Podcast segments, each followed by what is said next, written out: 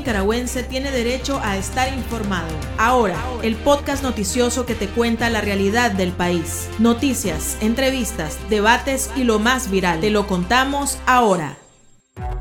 Bienvenidos al podcast de Artículo 66. En los micrófonos, Marlene Balmaceda y Wilmer Benavides. A continuación, un vistazo de los titulares que han marcado este día.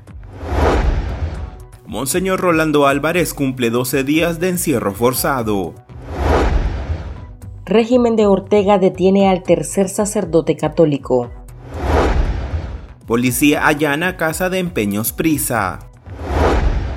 En el pulso conversamos con el periodista mexicano Otoniel Martínez, quien logró entrar a Nicaragua y se encontró con un país fachada.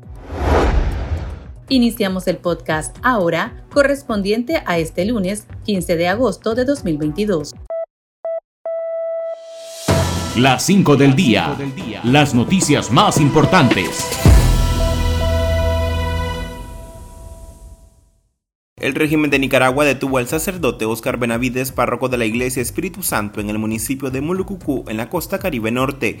La diócesis de Ciuna confirmó que el presbítero fue detenido la tarde del domingo 14 de agosto por causas desconocidas. El Centro Nicaragüense de Derechos Humanos detalló que el párroco fue sacado de su vehículo y llevado en una patrulla policial con rumbo desconocidos. Desde entonces, la policía mantiene sitiado el municipio. Fuentes denunciaron a artículo 66 que patrullas con antimotines rondan las calles, muchos portando fusiles AK-47. Benavides es el tercer sacerdote detenido en lo que va del año, en medio de una persecución religiosa. Monseñor Rolando Álvarez cumplió este lunes 12 días de estar retenido en la curia episcopal de Matagalpa por órdenes de la dictadura. Desde la residencia celebró la solemnidad de la Asunción de la Virgen María, junto a otras 10 personas, entre sacerdotes y laicos, que se encuentran encerrados en el lugar. Durante su homilía transmitida a través de las redes sociales, el líder católico recordó al pueblo nicaragüense que en esta fecha se celebra el triunfo de la Iglesia sobre el mal y el pecado. No es el dragón infernal quien tiene la última palabra, sino Cristo que vence a la muerte y al pecado. Esa muerte que será el último enemigo en ser vencida. Y con el triunfo de Cristo, de la iglesia y de la Virgen, entendemos entonces que todos nosotros triunfamos sobre el pecado, la muerte, la iniquidad, la adversidad, la dificultad de aquí brota nuestra alegría serena, nuestra paz interior y nuestra esperanza incorruptible e inquebrantable en el triunfo del resucitado sobre la oscuridad, el pecado, la muerte, la iniquidad.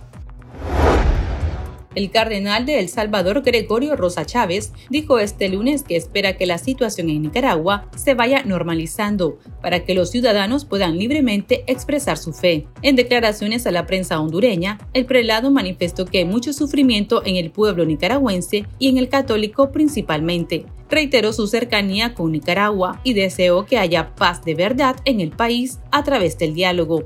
El cardenal de Honduras, Oscar Andrés Rodríguez Maradiaga, uno de los colaboradores más cercanos al Papa Francisco, también denunció que en el país se está haciendo una guerra callada en contra de la Iglesia. El arzobispo de Tegucigalpa lamentó la situación de Nicaragua durante su homilía dominical el 14 de agosto. Jesús no quiere el fuego de la guerra ni de las armas. Esa guerra tan triste que están sufriendo los hermanos de Ucrania y de Rusia. Esa guerra callada que están haciendo para perseguir a Jesús en su iglesia, en la hermana nación de Nicaragua. Ese no es el fuego que Jesús ha venido a traer. Ni tampoco el fuego de aquellos que destruyen la naturaleza y que llenan de incendios los países. Es otra cosa. es abrirnos al amor, abrirnos al testimonio y a la coherencia. La casa de empeños Prisa fue allanada por la policía este 15 de agosto. El presidente de la Junta Directiva de la Casa de Empeños, Mario Hurtado Jiménez, confirmó a artículo 66 que el operativo se realizó en las 38 sucursales donde los oficiales incautaron oro y plata por un valor aproximado de 3 millones de dólares. El empresario, quien está radicado en México desde hace dos años, dijo que la policía allanó también su casa en el municipio de Ticuantepe y detuvo al gerente de la empresa que reside en Managua. Según Hurtado, ni él ni ningún trabajador se involucran en política y asegura desconocer los motivos del allanamiento no tengo ninguna comunicación oficial, no tengo una denuncia, no tengo una demanda, no me ha citado nadie para saber qué es lo que está pasando. Sí me dijo una clienta que había visto un chat de grupo de gente simpatizante del gobierno que decían que por lavado de dinero, lo cual es absolutamente falso, no he lavado nada, nada, nada, eso es falso. El dinero que sacamos de exportaciones de oro y plata, de la gente que no puede sacar sus empeños, pues lo, lo cortamos en pedacitos eso en Estados Unidos se llama scrap y lo exportamos, va igual la plata. Y ese dinero regresa a Nicaragua con excepción de los pagos a un inversionista norteamericano que es el mayor prestamista que tiene la empresa, nos prestó muchísimo dinero y le pagamos los intereses todos los meses. Y aparte, en el caso mío, un dinero que a mí me debía la empresa, la empresa me lo pagó, con lo cual estoy en tratamiento médico en México. Esta es una situación alarmante para todos los empresarios de Nicaragua porque yo soy un empresario que no financio a la oposición de Ortega, que no me meto en política, que ni siquiera estoy en un chat de opositores, estoy aislado totalmente de la política y que me confisquen de esa manera, pues significa que en Nicaragua todos los empresarios estamos pues a merced de lo que alguien en el gobierno de Ortega decida confiscar la canasta básica casi ronda los 500 dólares en Nicaragua. El informe del Instituto Nacional de Información de Desarrollo INIDE, correspondiente al mes de julio, detalla que un nicaragüense necesita más de 17.800 córdobas para acceder a la canasta, lo que representa cuatro salarios mínimos en el país. En siete meses el precio de los productos ha incrementado un 8%, principalmente alimentos como el frijol, carnes y derivados del maíz o trigo. La energía eléctrica y el gas para cocinar también mantienen sus costos elevados, mientras las autoridades correspondientes aseguran que los precios de la canasta básica están estables. Las noticias más destacadas, el ritmo de la realidad nacional y debates para comprender el panorama social, ahora el podcast informativo sobre Nicaragua.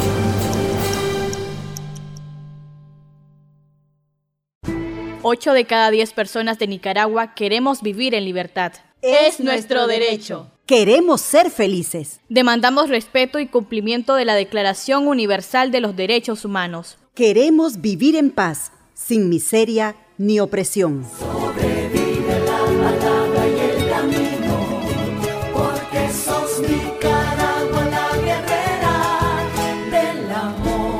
Movimiento Autónomo de Mujeres.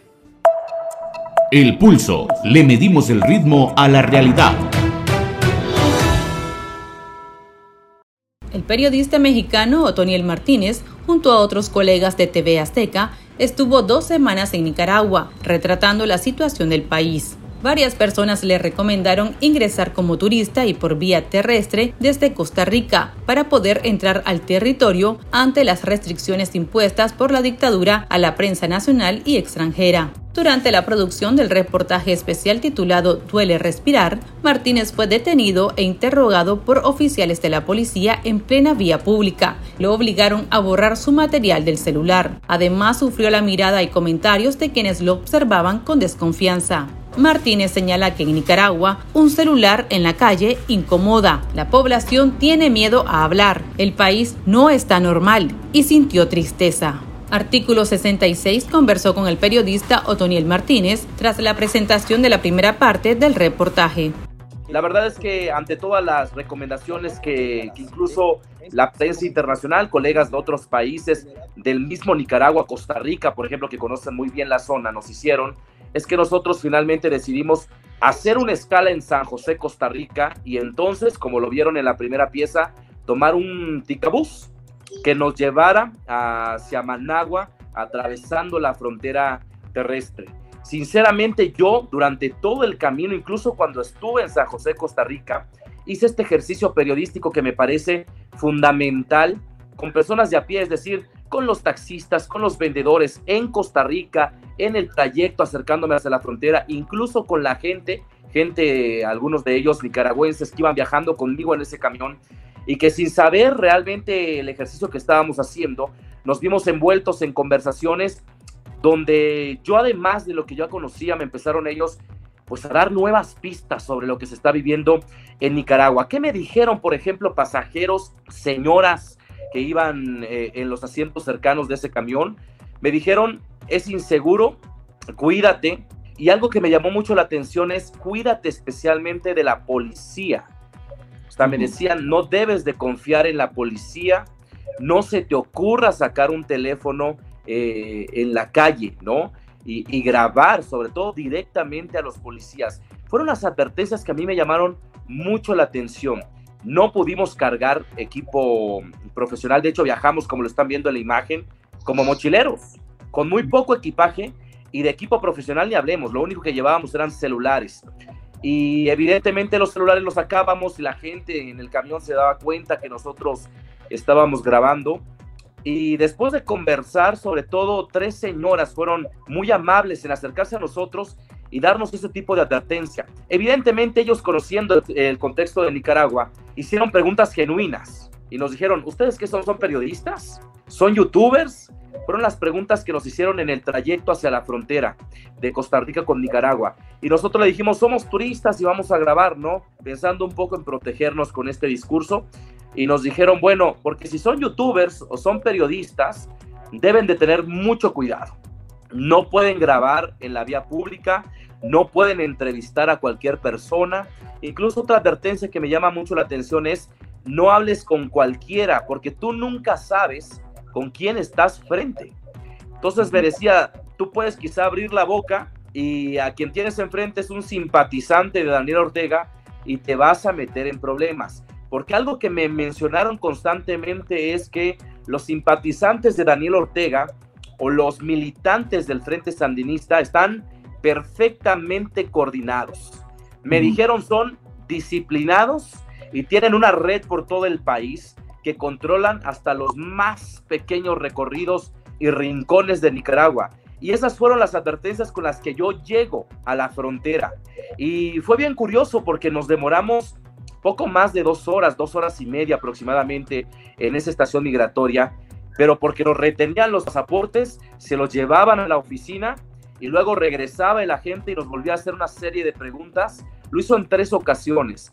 Después de dos horas, 30 minutos, no los vi tan convencidos, pero nos dieron el sello de migración y logramos pasar como, como turistas y continuamos ese recorrido en el Ticabús hasta llegar a Managua por la noche. Esas dos horas, perdón, Otoniel, de revisión y de ir y venir del funcionario de migración, ¿era con todos los pasajeros del bus o solo particularmente con vos y tu equipo? No, de hecho nosotros, nosotros tres, porque viajamos tres personas, fuimos los últimos que llegamos al camión y fuimos los únicos, los únicos que tuvieron que esperarse y demorarse poco más de dos horas para por fin pasar y abordar nuevamente el Ticabús. Pero yo comparo, por ejemplo, el punto migratorio de Costa Rica y el punto migratorio de Nicaragua. Y en Costa Rica no tuvimos ni un solo problema. Fueron preguntas básicas como decir cuántos días vienen y tan tan. O sea, no nos preguntaron más en Costa Rica. Sin embargo, en Nicaragua fueron más allá de saber nuestro perfil completo, edad, a qué nos dedicábamos, cuántos días llegábamos, qué éramos nosotros tres, o sea, si éramos familiares, amigos o qué. Y evidentemente, como nuestro discurso fue somos turistas, las preguntas fueron específicas sobre qué lugares van a visitar, en dónde se van a hospedar, eh, cuándo van a salir del país, enséñenos el ticket de, de salida. No, o sea, fueron preguntas un poquito más escabrosas para finalmente saber qué éramos y qué llegábamos a hacer al país, ¿no?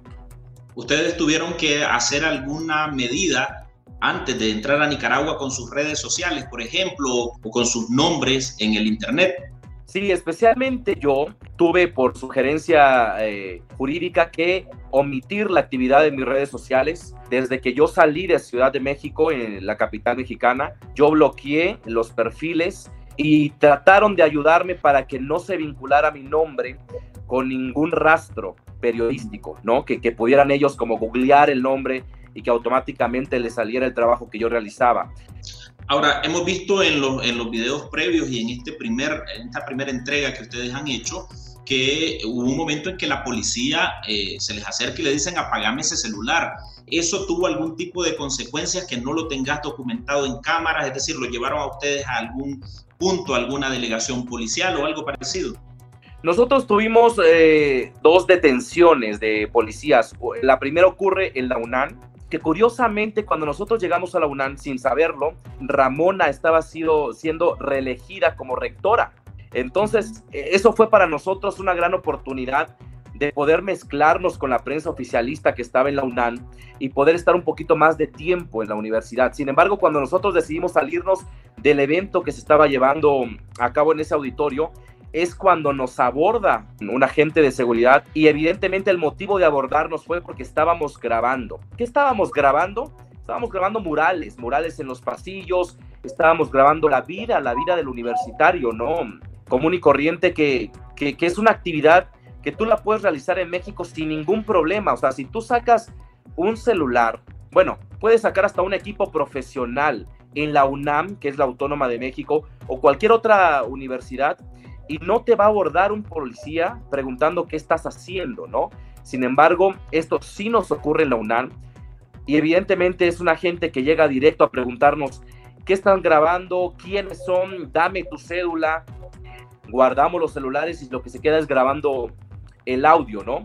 Evidentemente libramos esa primera detención y la segunda ocurrió en la Plaza de la Revolución. Fueron días previos al evento del aniversario de Revolución ya estaban montando, de hecho, alguna especie de, estructuras metálicas y nosotros estábamos grabando la catedral. Fue en ese momento, de hecho, dos policías se habían dado cuenta que estábamos grabando y no nos dijeron nada. Sin embargo, fue la orden de un tercero que provoca que nos detengan en, justo en la fachada de la catedral y después nos lleven a un lado de la catedral para empezar el mismo interrogatorio, ¿no? Y cuando ellos se dan cuenta que grabamos es cuando el oficial que ustedes han visto eh, en las imágenes de manera directa señala a la cámara y dice, desactívame ese celular. Pasó que a uno de mis compañeros le piden la identificación, él la muestra, la empiezan a fotografiar, empiezan a tomar sus datos y después llega una chica de playera roja y jeans Después yo me entero que era un integrante de, los jóvenes sandinistas, que evidentemente ya estaban cuidando la zona porque estaban organizando el evento que venía para el 19 de julio. Ella es la que empieza a tomar los datos de los tres y pues a notificarlos, supongo yo, en, alguna especie de, de, chat de WhatsApp, ¿no? Agarraba el teléfono, tomaba fotografías, anotaba en una libreta y pasaba los datos. Mi compañero y yo no teníamos la identificación en las manos y entonces pedimos la oportunidad de acercarnos al vehículo para poder ir por la identificación. Cuando yo volteo después de ir por la identificación, me doy cuenta que a mi compañero, el que ya había entregado este ID, pues le estaban revisando el celular. Le revisaron cada video, le revisaron cada fotografía y aún las que podemos creer son inofensivas, una selfie, por ejemplo, tomada en la catedral o una selfie tomada en el malecón, pues para ellos eh, les pareció material delicado y le borraron absolutamente todo el material que tenía guardado en ese celular. Y lo mismo ocurre con mi compañero, hasta que él, en voz del, del uniformado, un alto mando diera la orden de que nos liberáramos, ¿no? Pero lo que a mí me llama mucho la atención es que a pesar de creer que éramos turistas, nos borraran todo el material. Y te estoy hablando de que es material inofensivo, o sea, eran imágenes de calles, eran imágenes del malecón, eran imágenes de la Plaza de la Revolución, eran imágenes de los árboles de la vida, eran selfies que nos tomábamos nosotros de pronto. No, no había ni una sola entrevista, no había eh, imágenes de policías, no había absolutamente nada que comprometiera o que a ellos les hiciera creer que era un material delicado. Sin embargo, nos borraron absolutamente todo. Continuamos la entrevista después de escuchar la opinión de nuestros lectores, a quienes les consultamos si consideran que así se encuentra Nicaragua y qué opinan sobre el trabajo que realizó el equipo periodístico mexicano en el país. Aquí sus puntos de vista. El chat. Abrimos los micrófonos a nuestros oyentes. Hay, como dicen, hay que rendirles el charro.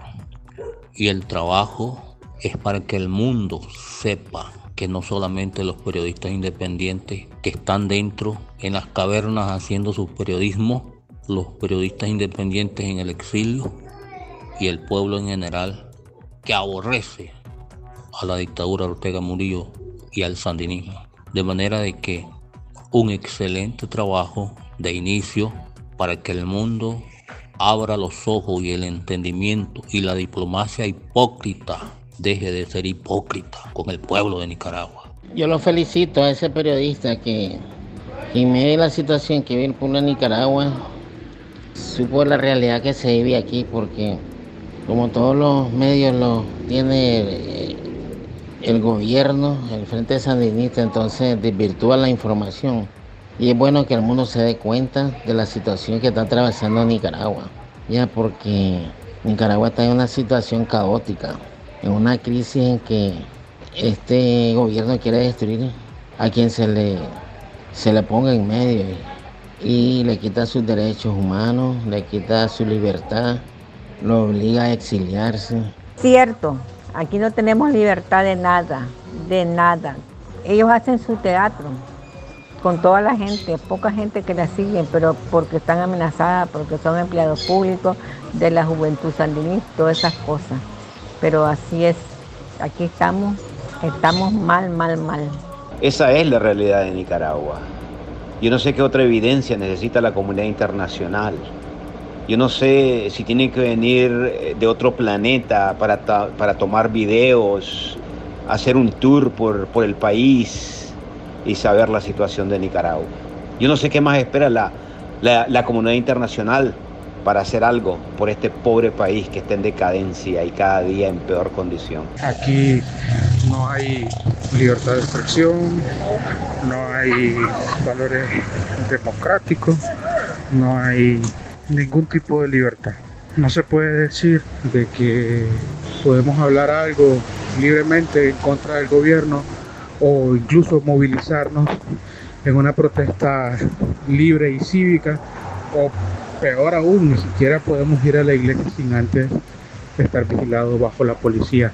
No es más que el reflejo de lo que se está viviendo abruptamente y, violentamente, como lo que pasó en Cuba el año pasado, en el 11 de julio, y lo que han venido eh, practicando las dos dictaduras de Venezuela y de la de Cuba, que cómo restringen las opiniones de toda la población igualito e idénticamente a como hacen en Rusia la dictadura de Vladimir Putin. La verdad que es muy lamentable y muy triste la situación de Nicaragua. Lo que hizo el periodista que dice que un teléfono incomoda a la gente cuando tú le pides tu opinión y le dices qué opina del país, qué es lo que siente. La gente tiene mucho miedo a hablar, siempre por la represión de la dictadura. En Nicaragua hay mucho dolor, mucha tristeza, no solo como ciudadana, sino como eh, tristeza de padres, de hijos, de abuelos de todo el mundo. Hay mucho dolor en Nicaragua, hay mucha tristeza.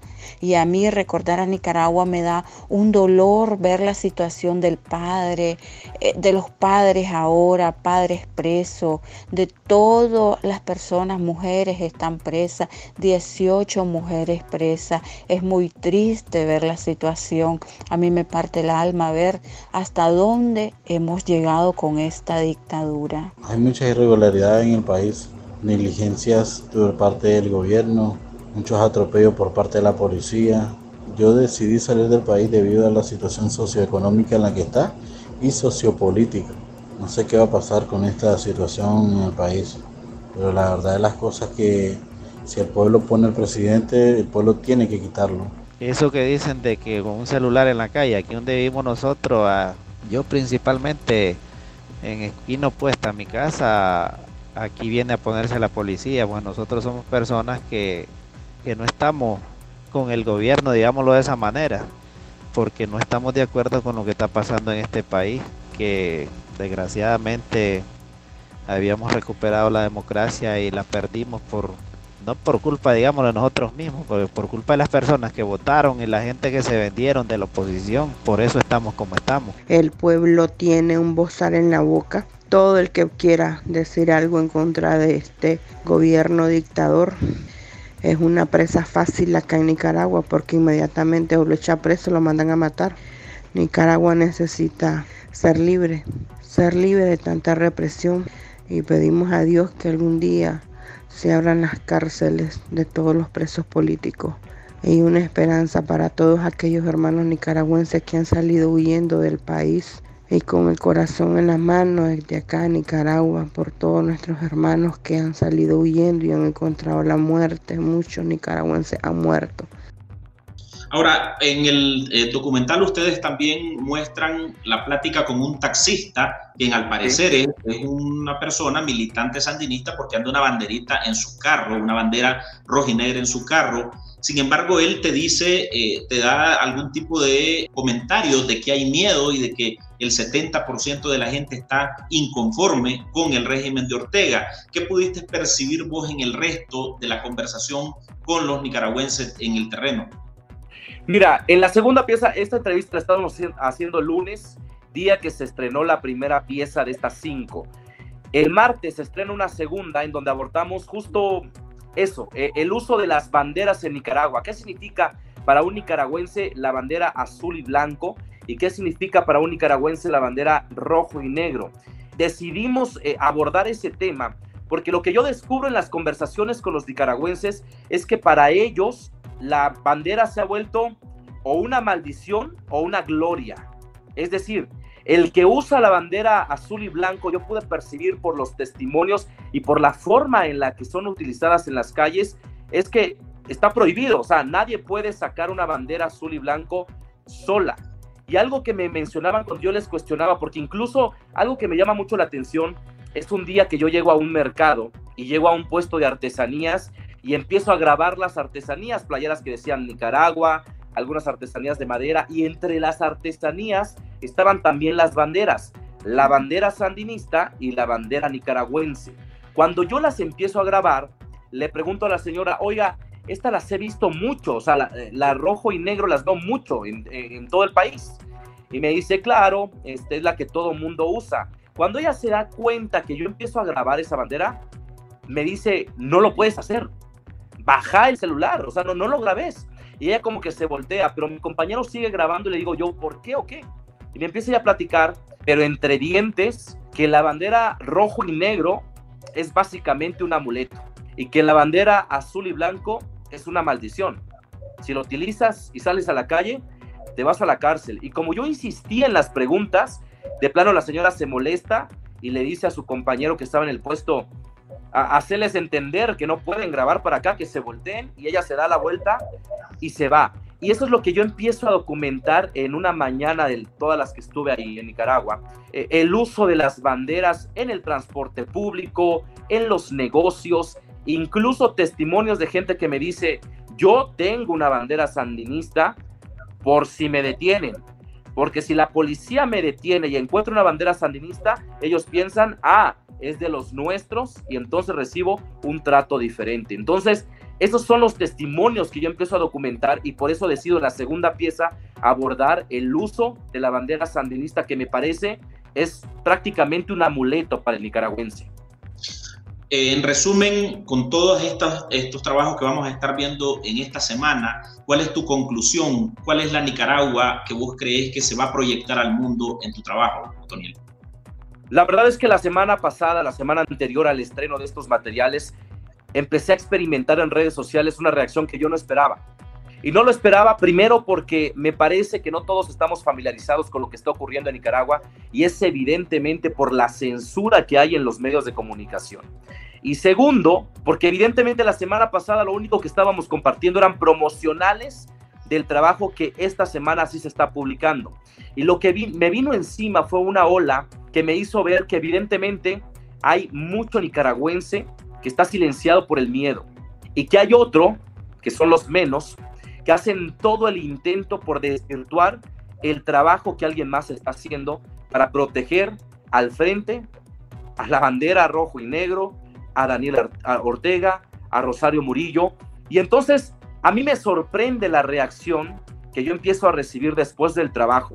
Pero hoy por hoy empiezo a ver otro tipo de reacción en las redes sociales después de haber publicado la primera pieza. Porque primero eran argumentos, muchos de ellos sin sentido, pero ahora lo que he recibido en redes sociales es una ola de comentarios con fotografía de dos cosas principales. Uno de una procesión religiosa que ustedes en Nicaragua acaban de vivir en, días pasados. Y dos, de un concierto de los Tigres del Norte que se llevó a cabo el 12 de agosto.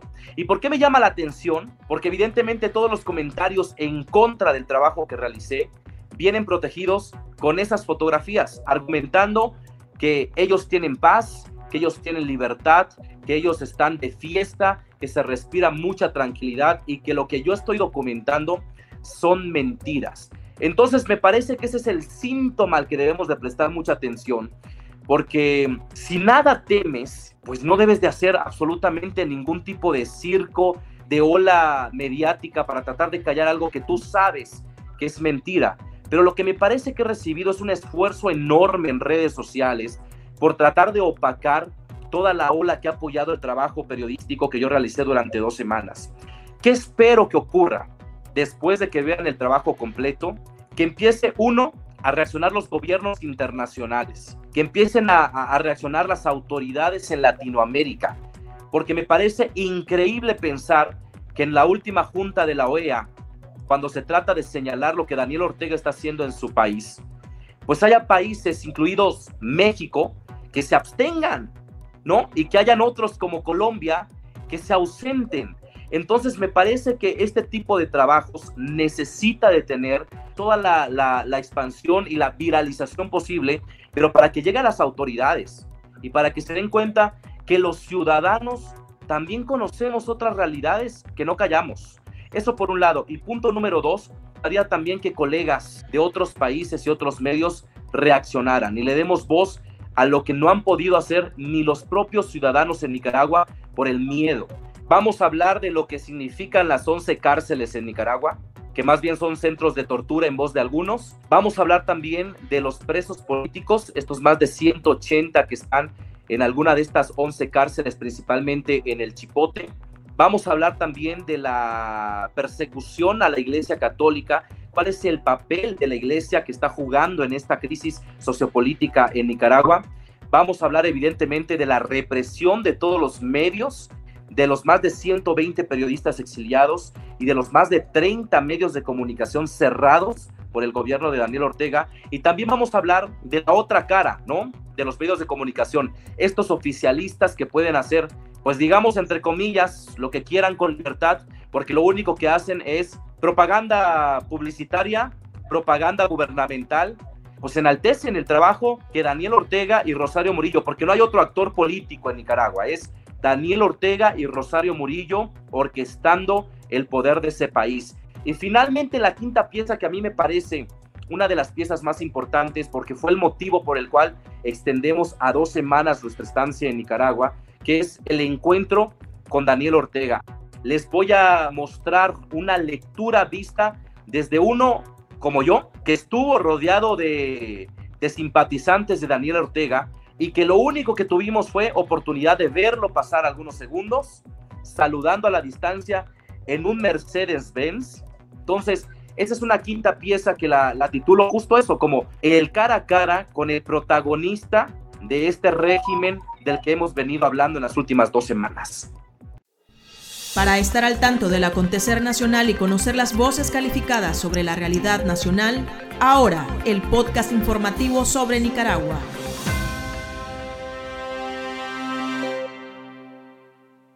abril el fuego está encendido en miles que han dicho nunca más. Sembraron semillas de esperanza por Nicaragua. La tierra las acurrucó y germinó con amor. Sus rostros van por las calles, entre nosotros está. La semilla se multiplicó con flores y frutos, trayendo esperanza para resistir, a pesar de la plaga y maleza que quisieron dañar la semilla. Múltiples voces susurran, libérate y desprendete de todo lo que te impide ser y volar en libertad. Que lo malo se va a acabar, que lo bueno ya va a empezar. Ya no quiero llorar de pena, solo quiero cantar a sus cenas, que el cielo me quiere cantar. Movimiento Autónomo de Mujeres. Sigo creyendo